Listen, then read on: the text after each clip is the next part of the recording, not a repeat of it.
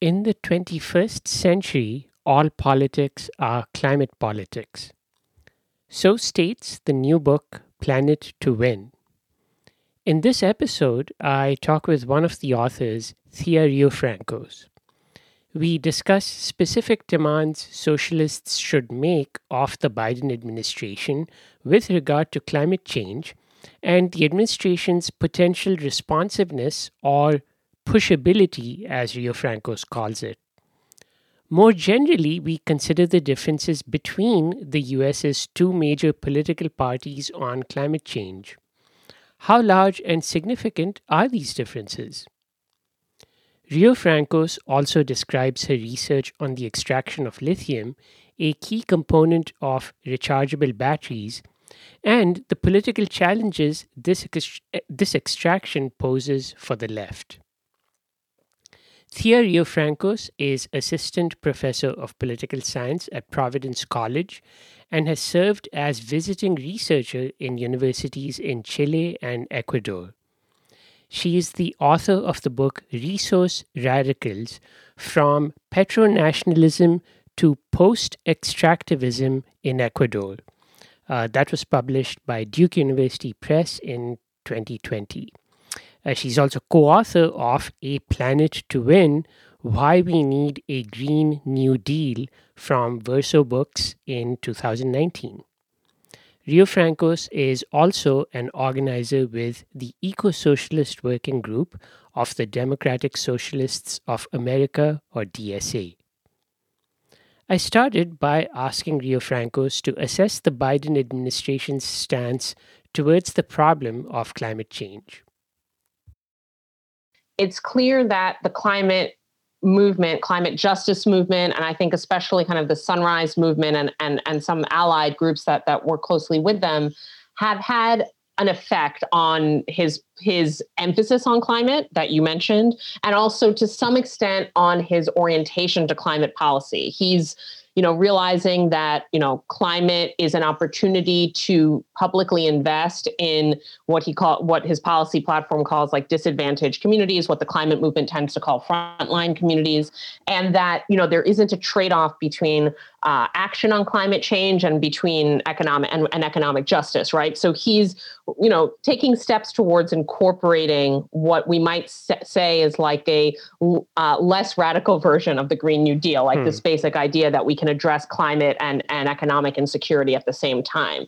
So that's good, and it's a it's a good not because you know he deserves an award for like coming to this basic realization, but more because it evidences some degree of malleability of his administration or pushability, right? Like the movements have already had some effect, and and I think, quite frankly, the um, strength of, um, especially you know, in the early part of the primary season of the Bernie Sanders campaign had a real effect, impact, right? And and mm. those those um, unity commissions and and that the two campaigns kind of had representatives at. So you know, we're starting in a slightly better place um, uh, than prior Democratic administrations uh, on, on climate issues we know from polling data that climate is a much more central concern of Democratic voters. Um, and so it makes even on a realpolitik, you know, kind of uh, popularity kind of level, it makes sense for a Democratic administration to focus on this more.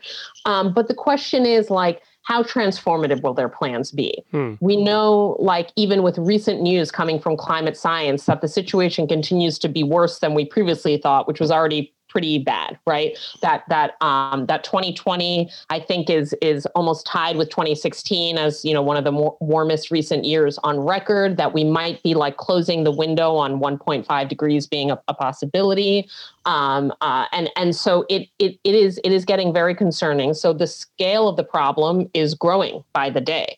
Um, our awareness of the scale of it, and also obviously ongoing emissions that are contributing to it. Um, meanwhile, there's this like devastating economic crisis um, that that um, especially um, working class communities of color are bearing the brunt of in the U.S. But you know it has affected a, a lot of, of the population. So he's coming into office with dire climate crisis, with dire economic crisis. It is like the perfect moment for a policy paradigm like the Green New Deal and for like really substantive intervention on the part of the federal government using federal investment, purchasing power, um, uh, regulations, all of the tools in the playbook to like push forward a transition that is just uh, for for workers and communities. Um, and there, I think there, there. So I'm kind of setting this up to say that the the scales of the crisis are clear. He's already been pushed a little bit um, but it's he's not gone far enough, hmm. right?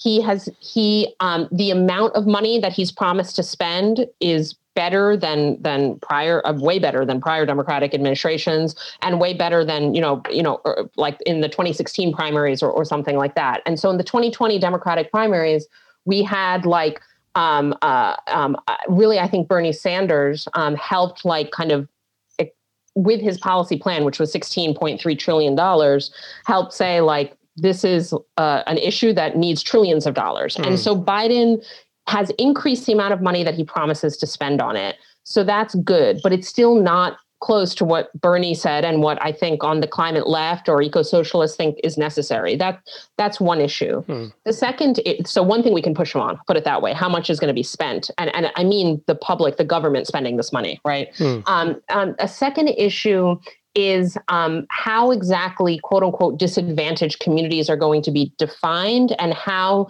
they are going to get the investment that the Biden um, uh, campaign promised them. So in his campaign, he said 40% of all climate investment should benefit disadvantaged communities. Well, we know from the terrible history of like means testing in the US, from the forms of, of like the ways in which um, uh, public spending has supposedly attempted to target like the least, least well off, we know that that often means that actually not enough money goes to the, the people that need it. Um, and all sorts of limitations and parameters are put and, and onerous bureau- bureaucratic processes on how actually communities or individuals or families access um, you know, that public investment. So I'm concerned about how we're actually going to get the money to working class communities, hmm. right? Um, just on, a, I mean, on a logistical level, and what the kind of policy vision is is around that. And and one other place I would say, and and I'll sort of pause here, that I think socialists in particular should be really pushing on yeah. is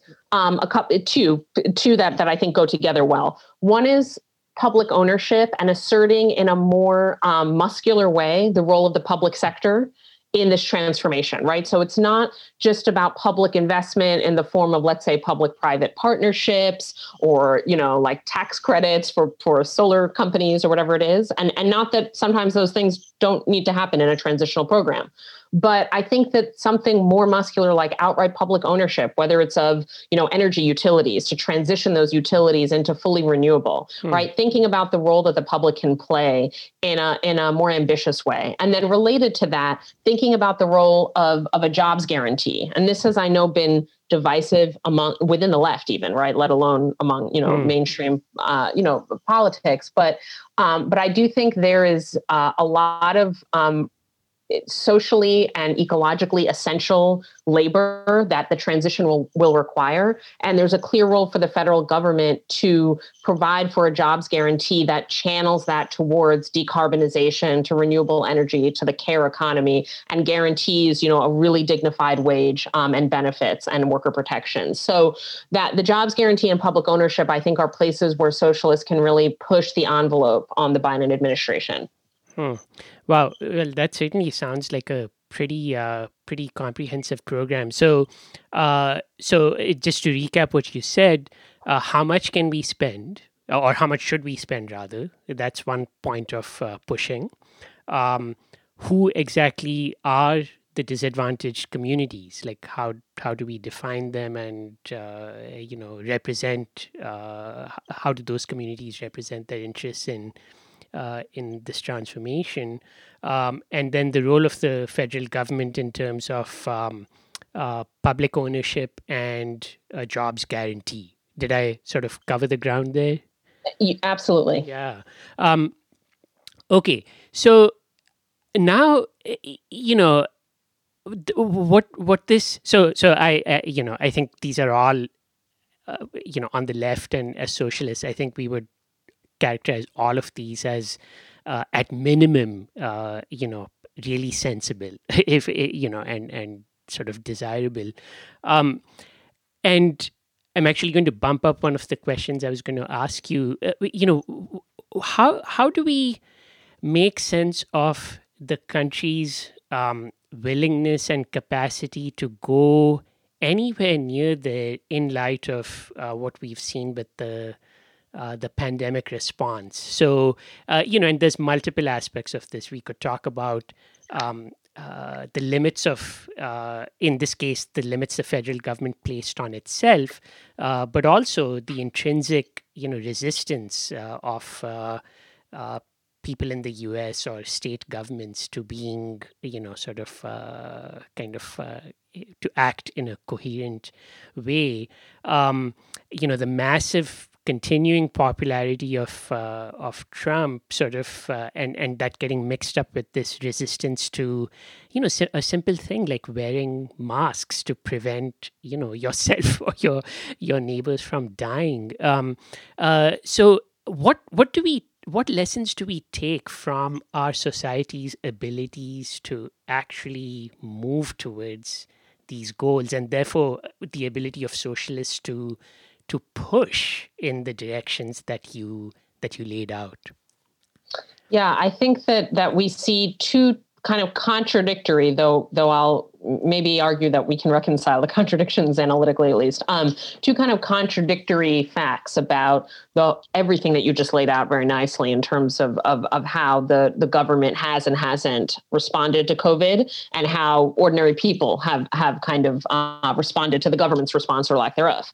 Um, and so i think on the one hand we do see um, in, in opinion polling to some extent in electoral outcomes uh, in, in political reporting that talks to everyday people I think that we do see that the um, the sense that the, the idea that government has a responsibility to care for the population in a moment of crisis is a popular one. Hmm. Uh, it doesn't mean everyone agrees with that, right? I just mean that, you know, I would say roughly more than 50% hmm. of the population uh, agrees that the government should have a role here, should have a role in developing and disseminating a vaccine, should have a role in economically protecting and supporting uh, individuals, households, um, w- workers, especially essential, so called essential workers, and also small businesses, right? And and, and, and educational institutions. So there's like widespread support for that.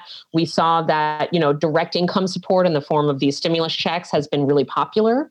Um, and it's even, it's been so popular that some, you know, Republicans have, have supported, yeah. uh, you know, such measures because they're aware that their electoral fortunes might depend on whether they were perceived to have helped people out right so you know that's a positive thing to take away for the politics of climate change right mm. which is you know that people in moments of crisis when they see the impacts on themselves or their communities or through empathy when they see others being harmed um, they can support rather dramatic um, policy interventions including ones that shatter pre-existing consensus like around deficit spending or austerity right mm. like this idea that you can't spend beyond your means as a government it seems like now no one thinks that's the case anymore yeah. except couple people in the republican party right? So okay so that's helpful. What's worrying and what the other part of your summary got to is that at the same time we see the like entrenched power of right-wing forces um, that we're still, I think, as socialists, trying to grapple with how to analyze, especially after January 6th, mm-hmm. after the insurrection. Um, you know, how dangerous are these? How armed? How widespread? How coordinated? Right? I mean, there are these key questions that I think we're still all kind of researching, but certainly the right wing is um, uh, is is powerful. You know, understatement perhaps. Um, they demonstrated their power in in both um, uh, you know citizens and I mean meaning non-state you know actors and and govern governors and, and, and mayors like resisting and state legislators, you know, resisting mask um, orders and and op- reopening the, co- the economy in dangerous ways. Mm-hmm. And so mm-hmm. Both of these things are true at the same time. We have broad social support for government support and intervention around a, crisis, a health crisis, and we have a recalcitrant, revanchist, and concerningly violent right wing that resists such government support. Um, and you know, I, I, you know, we could say that these are contradictory. I would say one way to bring them together is that the right wing will grow more and more dangerous um, uh, in its tactics, rhetoric, and and you know its potential for violence as it becomes actually less representative of the broader population, right? Mm. As they can no longer rely on democratic means of contestation, participation, you know, vote getting, whatever. Um, and even in the extremely limited democracy that we have in the U.S., right? We have the Senate, we have the Electoral College, we have this two-party, you know, uh, duopoly. We, you know, we have lots of limitations on on what I would consider substantive democracy in the U.S. But you know, nonetheless, you need votes to get to office, mm. and dem- and and Republicans are finding themselves in a situation where, um, over time, they are it, they they are becoming less and less representative of like broad swaths of the population. And so they turn to these extra parliamentary actually extra parliamentary kind of tactics. And that is concerning certainly. Hmm. so i think you know that's one way to hold together these two things. I want to just add one other thing to throw that all into you know to kind of like yeah, mix yeah, that all up a little bit which which also is based on your your summary which is that, you know, despite the fact I think we have popular support for government intervention in a pandemic and maybe hopefully with the climate crisis, and despite the fact that at the same time and for related reasons, the right wing is getting more violent and um, and and frightening. Um, we also had another concerning outcome from the uh, uh, from the November elections, which was that Trump was able to not enough to win the, the popular vote, let alone the electoral college um, uh, vote, but he was able to expand his coalition and he was able to expand it um, to include more non-white voters. Hmm. And this is concerning and surprising, right? I think for a long time there's been this kind of common sense that as the country gets more diverse, which is the tra- trajectory it's on racially and, and ethnically, um, uh, it's it's going to be harder for Republicans to win, and and that there's there's some truth to that. But I also think there's we shouldn't be complacent on the left and kind of assume that that people of color or immigrants um, are, are are automatically like left wing, right? It, it's always tied to their specific experiences, social location you know, whatever. We, you know, sometimes the politics of their home country, you know, the countries yeah. that they may have emigrated from. Eh, you know, I won't get too far down that path, but it is worrying to see through a kind of economic populism combined with like you know the fact that Trump was the one that put his name on those first stimulus checks right? With a kind of economic populism combined with appeals to law and order to, to patriarchy to kind of patriotism, um, not always directly linked to white supremacy, he can, or someone like him could, you know, continue to to to create a somewhat more multiracial base um, for Trumpism. And I think that is um, of the things I've listed so far might might be one of the most difficult challenges mm. for the left mm. to mm. come to terms with and to organize around. You know, you've you've put words to something that uh, I've been uh, sort of uh, turning around in my mind, but un- unsuccessfully. So, uh, so that was very clear, and and it's really helpful. I, um, uh, y- you know, Trump. Uh, actually, even in the first round of the stimulus, and and certainly in the second, was quite consistent about saying that he wants the highest possible uh, amounts. And I, you know, the two thousand dollars, I thought he was just basically lifting from Sanders. But um, uh, uh, and you know, if you saw some of the uh, sort of interviews or fragments of the people on January 6th who were uh, who were outside the Capitol, um, a bunch of them were seemed as upset at the Congress and at Republicans for opposing, you know, a larger stimulus as they were at the election results generally. Um, and so, so I, you know, I fear that you're correct that we might be in for, uh, you know, someone who who is actually a more skillful politician than Trump, who never seemed to have gotten past the you know charismatic leader phase into a right. an institution building sort of phase. Um, yeah. um uh okay so that's that's sort of a little bit of the the politics. I'm wondering if you think that the the the vaccine effort has any anything to teach us. So i i actually would give uh, I, and whether it's the administration basically not doing anything drastically wrong um, uh, or you know something else. But uh, it, you know, this was a remarkable turnaround uh, for a a vaccine, and um, does it, you know, does it give us any sort of lessons for what what if for a really aggressive federal sort of climate change policy might hmm. yield? Mm. Mm. Yeah, no, I mean, I think that you're absolutely right in terms of the, and I, you know, I should say I'm not a public health expert or epidemiologist or any of those things, but I, you know, read the news and and I was also impressed with the speed of of testing um, and of um, uh, and, and of coming out with the with with a vaccine and ensuring it's it's it's or a few vaccines and ensuring their their safety.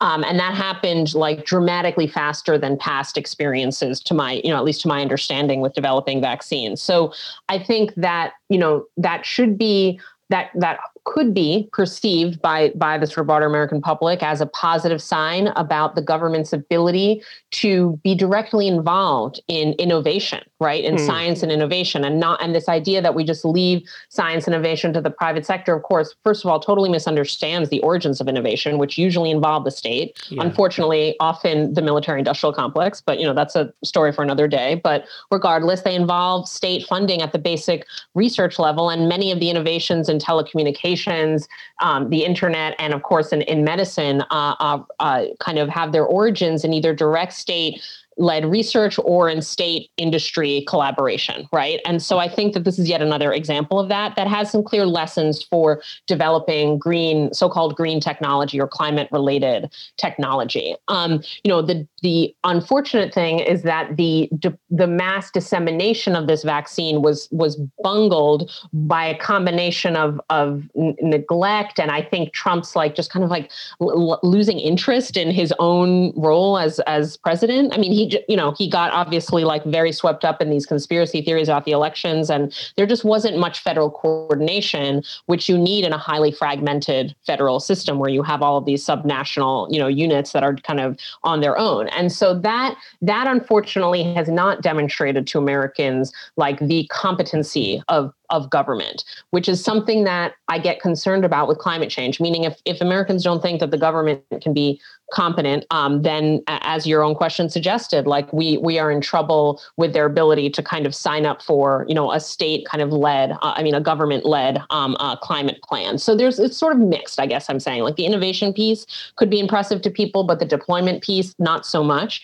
However, I think you know there's a possibility, and so much about politics is is timing, right? That like the the Biden administration coming in at a pivotal moment of really, really uh, some really important failures in the vaccine dissemination effort and turning that around quickly if they can right mm. and i and i i mean the trump administration has done so little to coordinate state and local uh, vaccine um, storage and, and dissemination that almost anything would make it better. I mean, just paying attention to it at all. But it seems that actually Biden has hired some pretty good public health experts um, to be part of his team, and and a lot of his first 1.9 trillion dollar stimulus plan focuses on funding the vaccine effort. Um, and so I think that things could turn out that a most importantly, more people get the vaccine, and we get you know over the curve of this virus at some point. So that's the most important thing. But secondarily, in terms of the politics of it that people are for the first time maybe since the 60s or the 30s or you know these other moments of massive government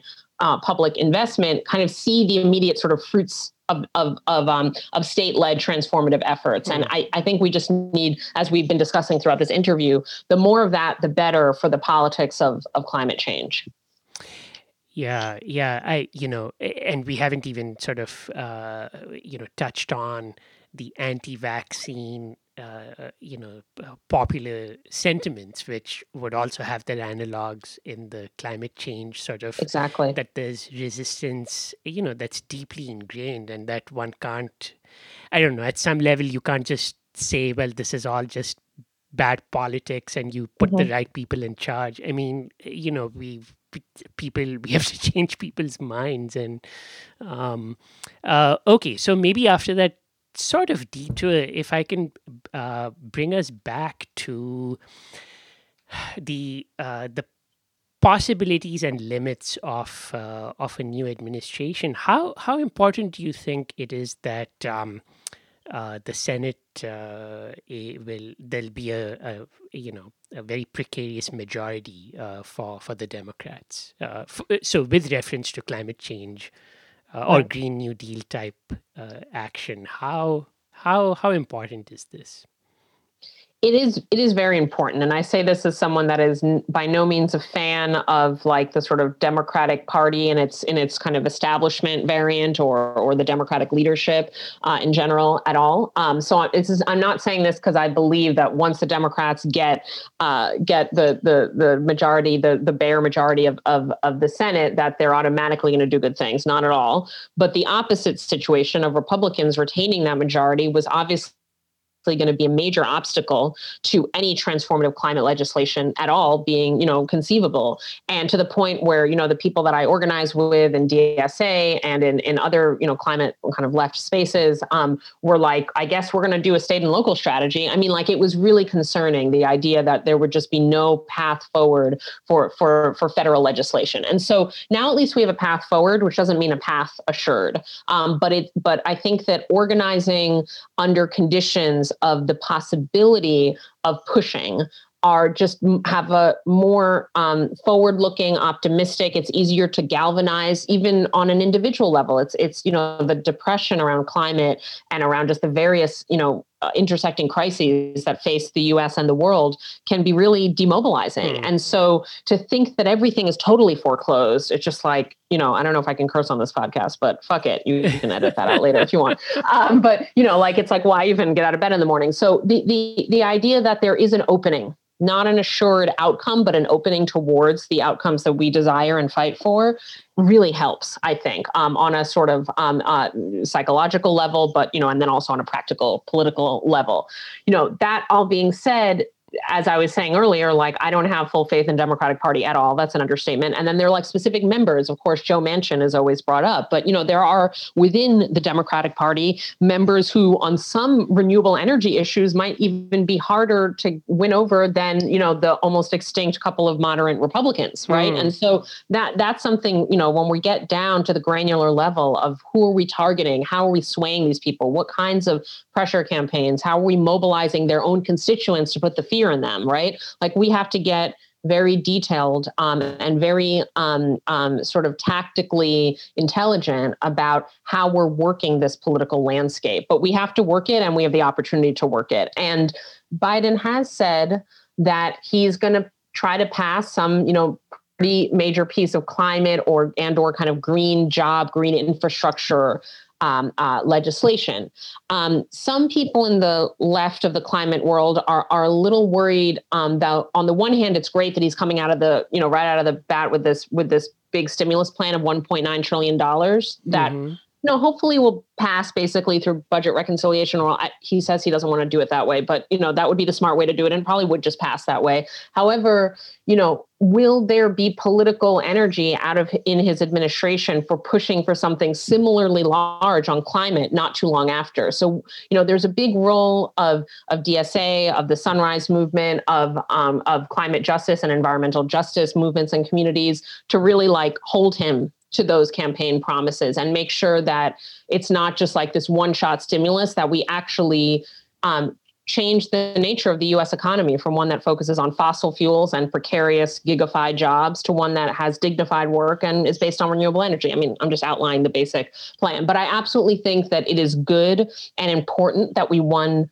Georgia or that the Democrats won Georgia. And I think just I'll end this here, um, which is to say that I also think it's good that it came out of so much grassroots organizing. Like, no one can say Georgia was won because of just great fundraising and some good TV ads. Like, Georgia was won because of door knocking. Hmm. And, like, I think that the Democratic leadership really needs to get that um, that these you know progressive insurgent campaigns that have helped mobilize the base and bring like organizing back into some you know democratic races is is a um uh, not Jon Ossoff but at, at, all. I don't I mean he's he's a centrist but what I mean is just like the broader um, uh, shifts that have happened in the Democratic Party partly through insurgent campaigns like AOC's, like Cori Bush's, like Jamal Bowman's, you know, and kind of bringing back this idea of actually organizing people. And I think Georgia is a big sign um, that, or big evidence that organizing can work and and can change like you know community you know change vote outcomes from from red to, to blue so to speak and so i think that's a good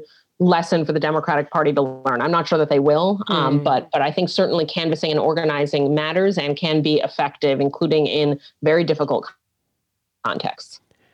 Uh, do you include the you know uh, just the drive to increase the number of uh, uh, especially black voters in Georgia? So the you know the out and out just voter uh, you know, registration sort of drives? Yeah.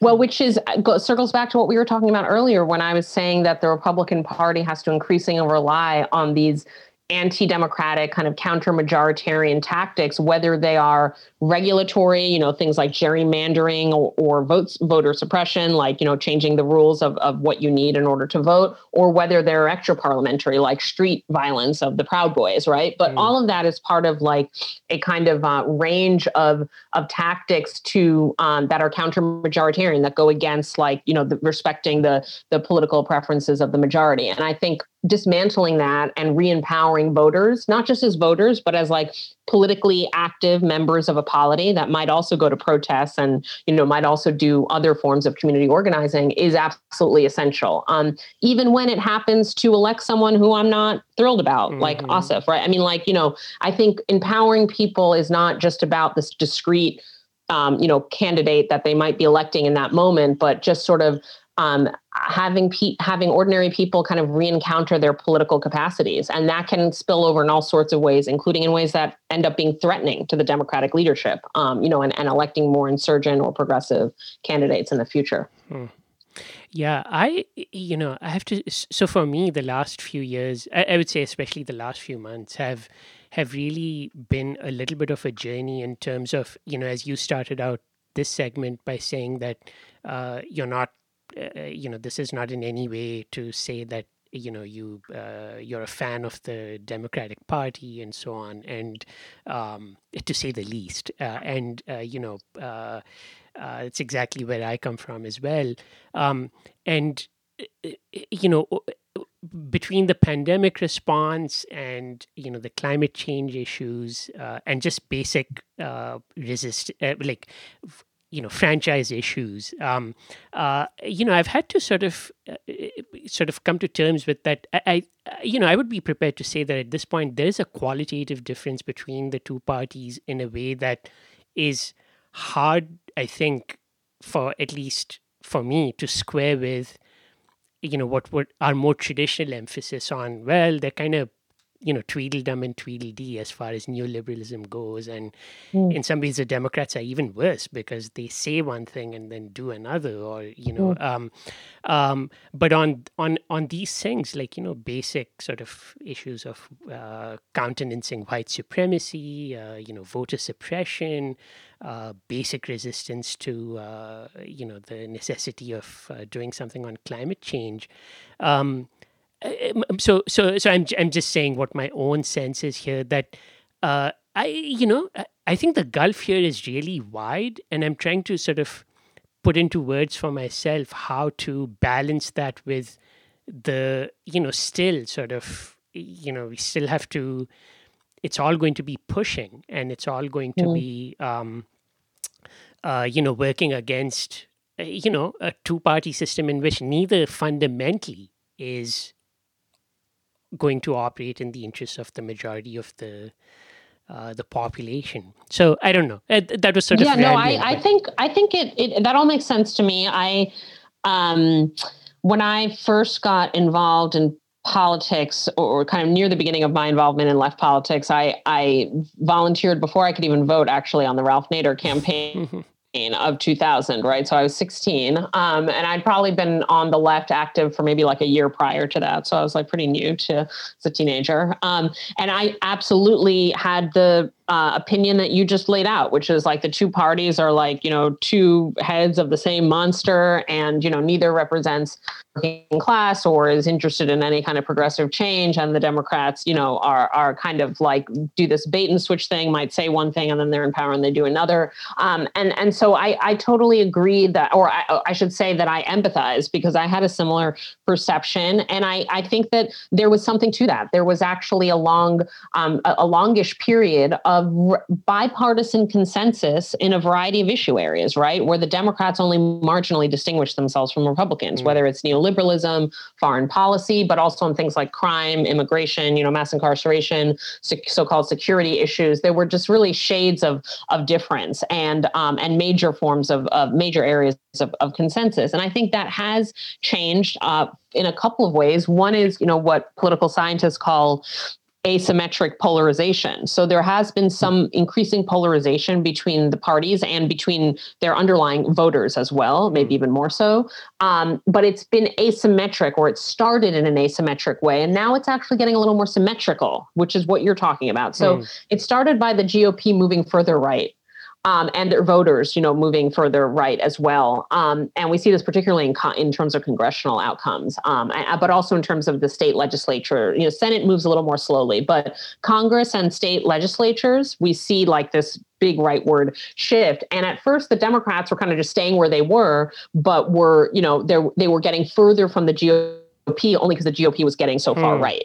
However, that I think in the last few years, or my understanding is, and I'm actually not an American, I don't focus on the US in my political science work. So, you know, there are other folks to ask about this. But my understanding is that Democratic voters on a number of issues have moved, started to move left um, and a lot of that is so it's not just it's now more symmetrical polarization, mm-hmm. right? At least at the level of constituencies. So for you know, we see this with climate, we see it with Black Lives Matter and policing, we see it with immigration, um, and to an, to an extent, we see it with foreign policy. Though for various reasons, foreign policy always gets less, uh, much less politicized than it should be, and it's not talked about as much, and so voters don't you know have as firm opinions on it. But on those other issues, we do see a leftward movement of voters that's to some extent manifesting itself in things like the expanded squad right in the in the congress like mm. we're hmm. getting more support for left-wing candidates. Um, we have groups like the justice democrats that are specifically exist to primary uh, uh, um, democratic representatives whose views no longer really align with their uh, with their constituents. So their constituents have moved left. Um, and and a lot of that has to do with social movement energy, I think. I mean, a lot of these issues are issues specifically that we've seen social movements organize around, whether it's climate, whether it's Standing Rock and the fossil fuel extraction, whether it's obviously Black Lives Matter and policing, also many waves of protests around immigrant rights and around border detention and things like that. So, you Democratic voters, I think, tend to move as movements make issues salient and mm. sort of hmm. clarify the stakes of issues. And so, I think you're right that we were in a period in the 90s and early 2000s of like not enough polarization in our political system. Like the two parties, it wasn't really good competition on a sort of thinking about what normative democratic politics should look like you want at least you know different options and the options were not distinct enough mm. and that and then we got with the right moving more right and now i think we do have depending it's district by district it depends right but but but we're at least getting some more differentiation of the parties and i think some of that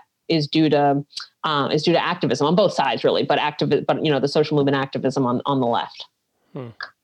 Well, that's a uh, that's a very hopeful uh, cast uh, on it, and and I and I uh, it instinctively it, it, sounds you know the fact that this election turned out basically eh, you know 70 plus million people on each side um, uh, and even though on the democratic side it was as much, at least, uh, you know, disgust for, you know, uh, Trump rather than real enthusiasm for you know Biden. Um, right. Uh, the polarization is is as high ha- as it's been, and and perhaps that's where we need to be. Um, yeah. Yeah. Yeah. Um, let's move to you know, and this is uh, uh, directly uh, your having to do with your your research and your recent um, writing, including your your uh, book resource radicals um, Uh, so maybe if you uh, could just tell us a little bit biographically how you got interested in um, the research that you uh, that you did or are doing in places like Chile and Ecuador, um, uh, and then we can also follow up with uh, you know the, how that relates to um, uh, climate change activism uh, here. Sure. So um, I've been on this like resource extraction beat for like 11 years now, um, which I have to say makes me feel a little bit older than I'd like to, but that that's about how long it's been. Um, I um, um, but actually even the story begins a bit before that, and I'll I'll be I'll I'll I'll be quick about it, or we'll be here all afternoon. But I I basically lived in Ecuador in 2008. Um, that was before I went to graduate school, um, uh, and um, and I was there when Rafael Correa, the former left wing president of, of Ecuador, who, who was president for, for 10 years from 2007 to 2017, I was there in the early part of his time in power.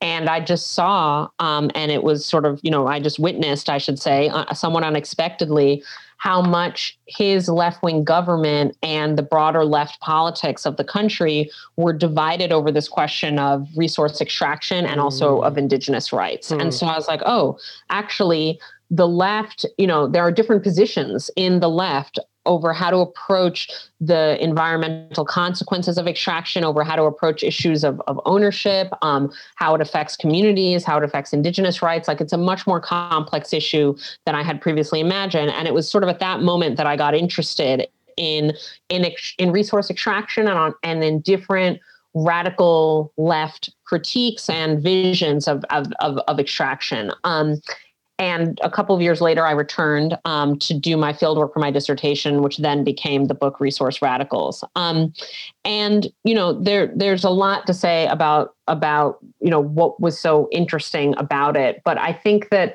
you know one was just why was it and i and i treat this as an empirical question like why was it that the left in ecuador both you know the state and social movements you know all of these different actors why did resource extraction become so contentious? That was one uh, thing i wanted to understand and that took me into you know understanding the place of, of extraction in economies in the global south you know in the broader global capitalism you know understanding the political economy of extraction and why it so can be so politically uh, tense. Um, and then um, you know another was to understand specifically sort of within that why movements in ecuador and elsewhere in the world, but but very much so in Ecuador, have adopted this very critical stance with respect to extraction that I call anti, you know, anti-extractive movements, right? That they are against all forms of of extraction um, on the grounds of environmental consequences and of the consequences for indigenous rights and territory. And so. I wanted to understand this particular kind of what I call resource radicalism which was a little different than a classical Marxist or dependency theory.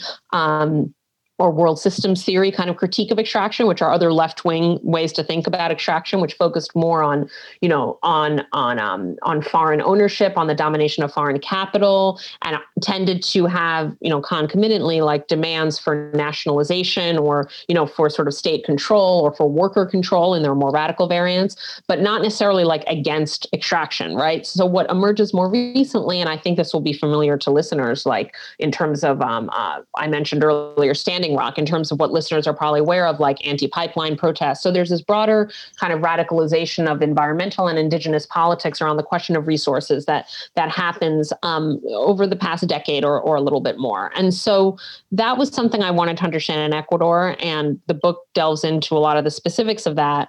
And then when I finished that project and it became, you know, a book on the shelves, I needed to you know switch gears to to something else and um, but I was still remained extremely interested in Latin America and the contentious politics of extraction. But by that point, um, I had become much more active in climate politics mm. and Green New Deal politics and eco-socialist politics, specifically within the Democratic Socialists of America. And I was, you know, thinking about how can I do something on extraction that relates to Latin America that also relates to climate change? And I'm sorry, I mean, I'm just like sort of walking you through Please. what my thought process was, which yeah. I think can sometimes be interesting to uh, to listeners in the sense of like the how researchers come across their projects is often like it's kind of a black box, but you know, this was exactly how I came to being interested in lithium, which is an extractive sector, you know, so in that way it shares features with oil and and you know traditional forms of metallic mining um, that I was um, uh, investigating for resource radicals.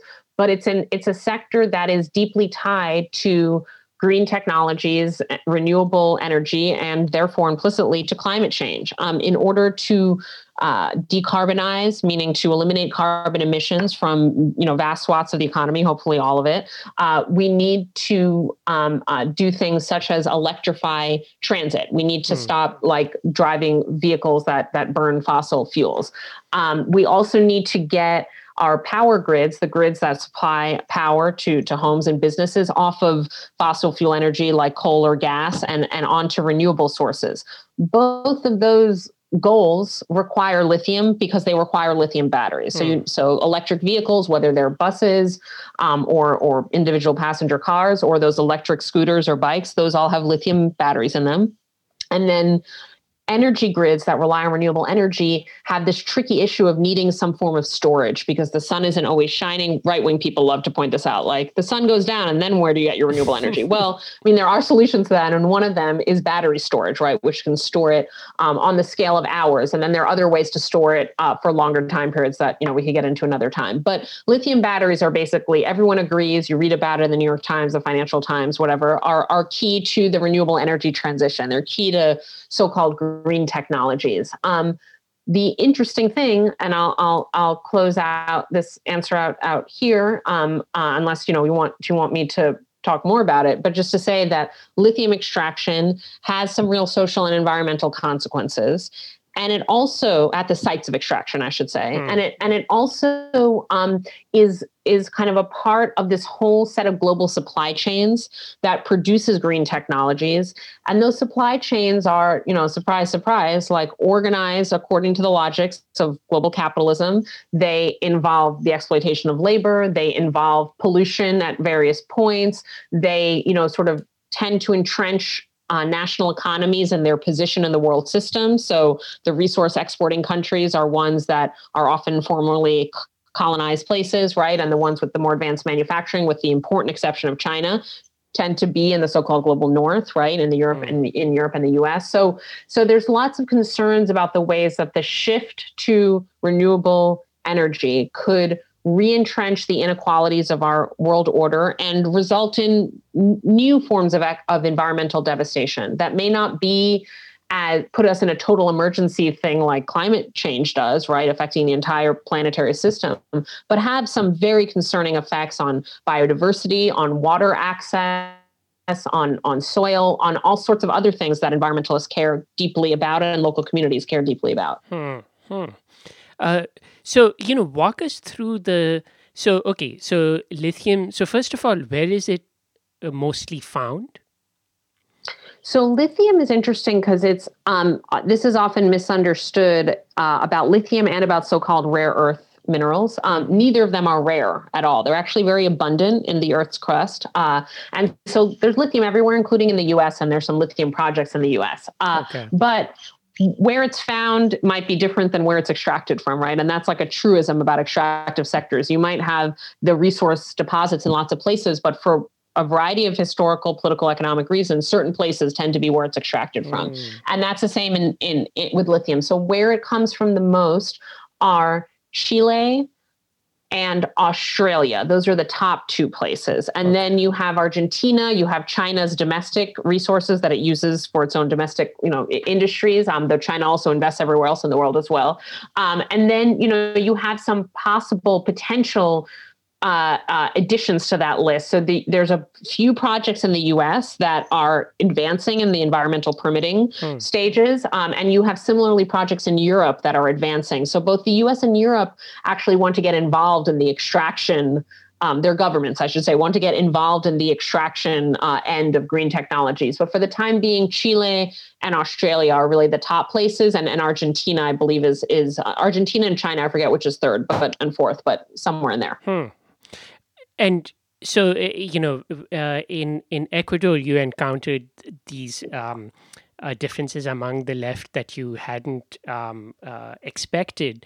Uh, so, so can you spell that out uh, in you know with reference to let's say are there analogs in the case of lithium extraction Yes. in Chile? Or, uh, yeah. Yes, I know it's like, you know, it's a typical thing, I think, for researchers once they're doing a second or a third or whatever project to start seeing patterns, right? And, you know, it's hard to know if you're just, you have these, you know, uh, sort of uh, conceptual blinders on and you just see the same thing or if the same thing just really keeps happening. So I'll put that epistemological question to the side. I definitely have seen some similar patterns with lithium in the case of Chile, where I did a few months of field work last uh, last year. I was there for for four months. Fortunately, got in some field work prior to the pandemic, making that not Mm. possible for a little while. Um, but what I saw there was, on the one hand, a um, growing anti-extractive movement that was composed similarly as in Ecuador of, um, on the one hand, um, uh, indigenous communities those that are specifically those that are politically organized and sort of have formed organizations and are taking political positions on issues. So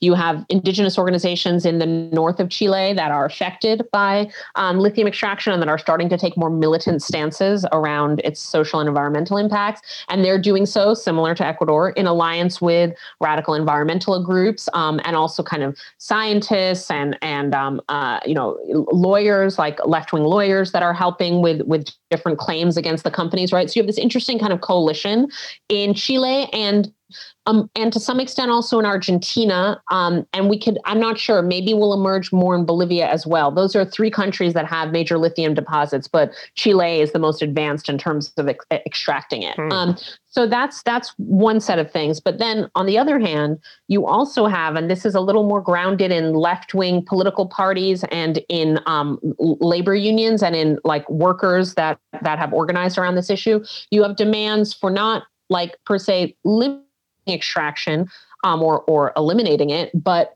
for nationalizing it, right? So Hmm. there have been demands to nationalize a particular company actually that used to be a state-owned company and now is, was privatized under the dictator of um, uh, Augusto Pinochet. So there's this private company that used to be state-owned, SQM, and they're one of the big lithium investors in the world actually, including in Chile. And there have been demands to nationalize them. There have been demands um, around uh, worker grievances and, and, and worker organizing that's faced a lot of repression in the lithium sector. So there are more like ownership and labor kind of demands and grievances. And then there are the more social and environmental. And sometimes groups have both of those, but oftentimes it's like different groups with different social bases and kind of different ideological uh, inflections that tend to advocate for one or the other kind of left wing, I would say, approach to, Huh. to resource politics. I, I mean, is am I understanding this correctly? That at a very basic level, uh, you know, uh, I could be for nationalizing something, uh, including, let's say, with a very, you know, progressive uh, uh, sort of uh, treatment of workers, because I'm still interested in the revenue. Um, so I, Yeah. I want to keep that going. Um, uh, and that that can come into conflict with, uh, you know, people saying that no, the process itself is so violent um, in all sorts of ways um, that uh, we shouldn't be doing it at all. Um, Absolutely. I, I think that those can come into conflict in the exact way that you just laid out. I often wonder, and I, I mean this like literally, I wonder because I'm, I'm not sure how inherently in conflict those Hmm, are. hmm. Meaning, you know, one of the arguments, um, just to take this to a different terrain, but I think it's useful. One of the arguments on the left in the U.S. and and uh, in other places in the world too, of of na- so-called nationalizing the fossil fuel industry. So, you know, recently there have been calls on on on the left and and from you know from some left-wing think tanks, from like you know recently established like like lefty kind of economists, those those types of folks that like we actually, in order to transition the fossil fuel industry, we can't wait for this incumbent you know powerful actor fossil fuel companies to like transition themselves to renewable energy or out of existence right? And to stop their own profit seeking activities. Like why should we expect that? We should really assert the power of the state over these companies take them over you know even through forms of compensation like you could buy them out. They're not Mhm. worth as much now as they used to be because of the recent price crashes and demand crashes. Um and because you know they're they're they're like not going to be around forever right? And i think they're aware of that right? Hmm. and so there's a clear role for the state to ca- step in you know whatever form of expropriation or buying out with some compensation but nationalizing the fossil fuel sector in order to phase it out right mm. because we can't rely on the private sector a mm. private sector company to phase itself out so there mm. are lots of interesting policy um, uh, approaches that folks can you know research on the online about what nationalizing the fossil fuel industry might look like and why it's beneficial and the reason i bring this up is because you know there are ways to think about public ownership and or worker and community ownership which are you know somewhat distinct but regardless these different forms of ownership that are not private um, that they play they can play a role in potentially um, either phasing out environmentally bad things um, and or just better managing the environmental and social impacts of a given industry because they're more rooted in the constituencies that are affected by them. They're not driven by profit. They're driven by some other goal um, or logic right? And so i think you know i think we should play around with just because there's going to be lots of um, challenges of this nature in the coming transition to the renewable sector, whether it's phasing out fossil fuels or whether it's managing in an environmentally actually sustainable way the extraction of resources that are needed for renewable energy and green technology, right? What whichever side of the transition we're talking about, hmm. I think we should think, and this goes all the way back to the beginning of our conversation about like how public ownership or community control or worker ownership or these sort of non um, uh, non um, uh, private forms of ownership can be helpful in managing um, the you know in, in managing so, so, those types of industries. And so maybe there isn't a uh, inherent conflict hmm. between national ownership or worker ownership in the case of chile's lithium and um, and envi- and a much better environmental management and much more actual participation of indigenous communities in the the decision making and the economic benefits and, and everything right? Maybe we could put all those pieces together somehow. But hmm uh, you know, I would say maybe unfortunately, um, uh, but I also am wary to pass judgment. But you know, unfortunately, often these strains of the left do end up in conflict with one another, um, rather than there being really s- spaces in which we can come together and think, you know, labor is, you know, we need to stop overexploiting labor in the lithium industry. They need to have their rights to collectively bargain. Like the state should have more regulatory power over this vis-a-vis capital and indigenous communities should have full territorial rights like how do those fit together i'm not trying to say they fit together neatly but mm-hmm. i'm not sure they're in total tension or mutually exclusive tension with one another hmm. yeah you know it's uh, i can i can certainly appreciate how uh, you know uh, how interesting that is as something to tease out um, you know from the point of view of political science, but also as as you're saying, you know, with real sort of implications for all of us. Um, right. Uh, you know, and I wonder if so. You know, if you if you know a country like Ecuador, uh, I know Chile is wealthier, but you might just have less room to maneuver uh, than mm. uh, you know. I wonder if the U.S. is actually one of the places where, where we could do what you're what you're envisioning is that maybe these things need to be in conflict only temporarily or uh, only uh, in in ways that we can actually you know sort of um, uh, overcome uh, in the interest of a much bigger you know transformation uh, of how we uh, sort of get and use energy. I mean, uh, you know, as a smaller or poorer country, you might actually be stuck for a while. Uh, you know, you you need the wealth, um, uh, and I guess we could talk about that separately too. Is you know. Uh, um, but but anyway, um, you know, I it I also wonder if countries like Norway have anything to mm. teach us in regards to um, uh, and and you know it's been a while since I've looked at this, but I know that they've they've been you know uh, I mean they're obviously aware that their uh, social democracy depends on uh, you know oil and uh, right. Um, right. and it's a real tension and um, uh, and it's not my sense is there's you know there's deep unhappiness about that but but what do you do? You need the gdp you know? Right. Um uh and um yeah anyway so i'm, I'm no I, I absolutely agree that countries in different positions in the world system are really have different options immediately available to them to sort of overcome these dilemmas of the extractive economy um, and transition to, to less or, or non-extractive you know economies or, or social kind of forms. Um, and you know i think that that gives us two lessons one is the lesson you took from it which is that uh, in in the U.S. for various reasons related to our you know global position, to our total kind of like amassed wealth um, to uh, you know the even the the specificities of our currency being like the global kind of currency yeah. for trade you know all of those things um, uh, give give give policymakers um, more fiscal and political room to maneuver right there's no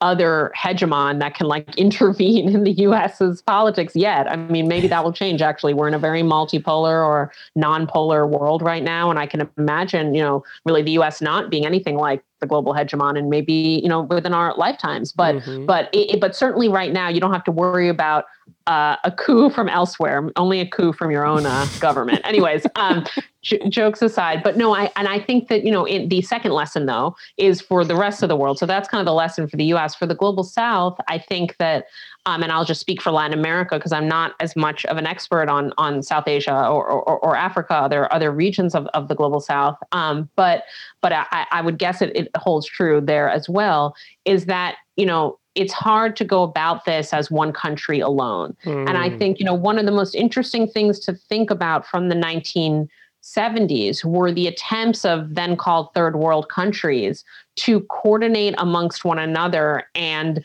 think about what it would look like for um, commodity exporters uh, in the third world to uh, create um, shared priorities and organizations and um, and kind of like change the rules of the economic game, saying no, all of the sugar exporters we're not going to export for less than X, right? And to actually have forms of economic coordination among global South countries, right? And the only real uh, uh, artifact we have of that era that still works, though there's lots of criticisms to be made of it, is OPEC. Mm. Um, but there were the idea for a lot of other similar commodity organizations uh, for the commodities that the global south exported, right? And so one is thinking about how can global south countries ally and coordinate so that they're not in a race to the bottom competition with one another.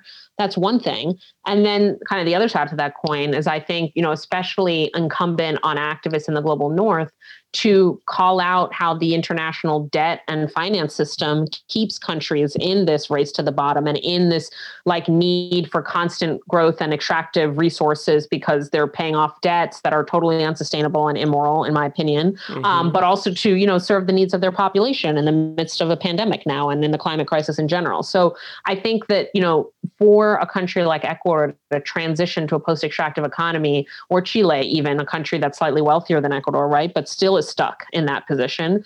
Um, it, changes need to happen at the regional, kind of among the global south, and at the um, international scale. And that's an ambitious thing to, to say, but I think we should be real about what the obstacles are to quote unquote development. They're not emanating from within the countries primarily, they're emanating from a structural position um, in the world system.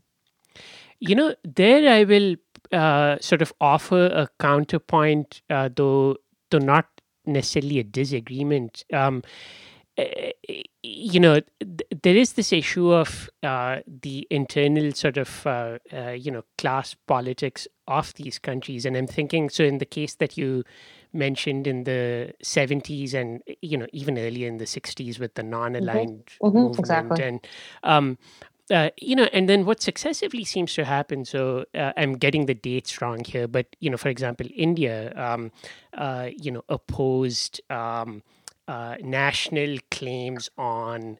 Uh, I think it was the Antarctic or resources found.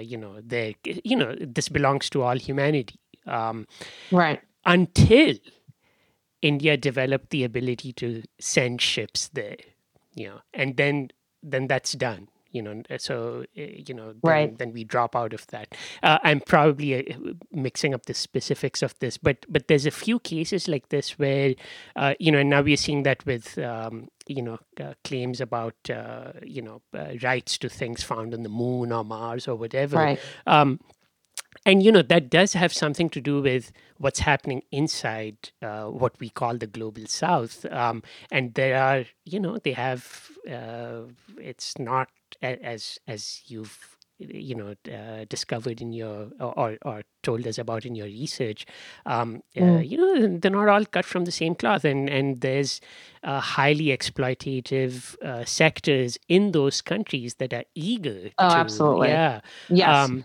so, yeah and i think you know none of none of the the world system stuff i mean i don't mean to sound abstract about that because none of that functions without the complicity we might say of domestic ruling classes or you know domestic forces right? It's not like the international just like arrive the international kind of system just arrives in a country and says do this. Like all of it happens through various alliances and partnerships with domestic um, forces always right? And, and i think that you know even in my own world of latin american studies sometimes i think that people overstate the power or of international actors or, or don't realize how they always are working in alliance with domestic actors, including in the original kind of transition to neoliberalism. Um, but I guess to, to put it in a different way, because I agree with your, your pushback or point, um, is that even even governments that are well intended face limitation well intended and supported by the types of popular coalitions that would you know give them good politics um, are face those structural limitations, right? So even in the Correa government, um, uh, now Correa never had a perfect line at all on resource extraction. Mm. I mean, he always had, he always saw extraction as this um, way to develop the country in a way that I think was really not attuned to the environmental impacts at all um, mm. or to the financial economic limitations about once you have a commodity bust, once the prices are not so high. Um, you know, so that aside, he did try early in his administration. He went to the global community and said, if you give us X amount of money, and I don't remember off the top of my head, um, uh, we will not extract oil from this UNESCO biodiversity hotspot, the Yasuni um, rainforest. Um, and actually, the amount of money that he was asking for was half of what they Ecuador would have made if they had extracted and sold the oil, hmm. right? Hmm. And and that was a really innovative proposal that he actually got from civil society. You know, it was a pre-existing proposal, and his government took it on. And you know, whether he didn't um, negotiate perfectly. I mean, there's all sorts of, you know, explanations, but regardless, the international community, some money was put in, a UN fund was actually set up, but not enough. And so he eventually said, okay, we're going to extract it, right? So, you know, even in, and then there was a big pushback to that. I mean, I won't get into the whole story. It's very interesting though. Yeah. But, you know, even governments that, that put forward these kinds of proposals of like, we're going to seriously transition to a non-extractive um, or less extractive kind of economy, uh, it, it, the the the sort of the the global order in which they are situated in needs to cooperate and support that, right? Uh, otherwise, there there's really structural obstacles to individual countries in the peripheries um, of global capitalism, like making this transition on their own when they find, simultaneously have to feed people i mean as you as you noted in the prior question so that's it's more i would think about it as constraints and limitations and also or more positively like the need for cooperation and global redistribution um, uh, in a, on a number of fronts to lift up to lift up the possibilities of these countries making a transition um, that would be more environmentally and socially beneficial Oh, that's it? I mean, gosh, that sounds really easy. That that we could do. I know. What's stopping the world? I found this conversation both sobering and encouraging. It was a welcome change from some currently popular assessments on the left regarding climate change. One of these is that we are doomed, that it's too late to reverse the worst effects of climate change. Another is that capitalism is fundamentally incapable of reversing climate change. Whether or not these assessments are accurate, they're not terribly useful as the authors of Planet to Win state, quote, ultimately, capitalism is incompatible with environmental sustainability, but we have just over a decade to cut global carbon emissions in half. We don't imagine ending capitalism quite that quickly. They describe the fight against climate change as, quote, a war of position, to borrow a phrase from the Italian Marxist Antonio Gramsci, uh, a war of position that is a trench war to hold off every extra tenth of a degree of warming, end quote. Socialists in the US cannot abstain from this trench warfare even as we work for more radical change. Among other things, that means we have to face the reality that one of the two major political parties in the US poses a qualitatively greater threat than the other to the planet's future. In forthcoming episodes, I will be returning to guests from the beginning of this podcast last summer and ask them to assess their insights in light of our experiences since then. Join us in thinking aloud about how our day to day work during Corona can cohere into a battle plan for democratic socialism after it.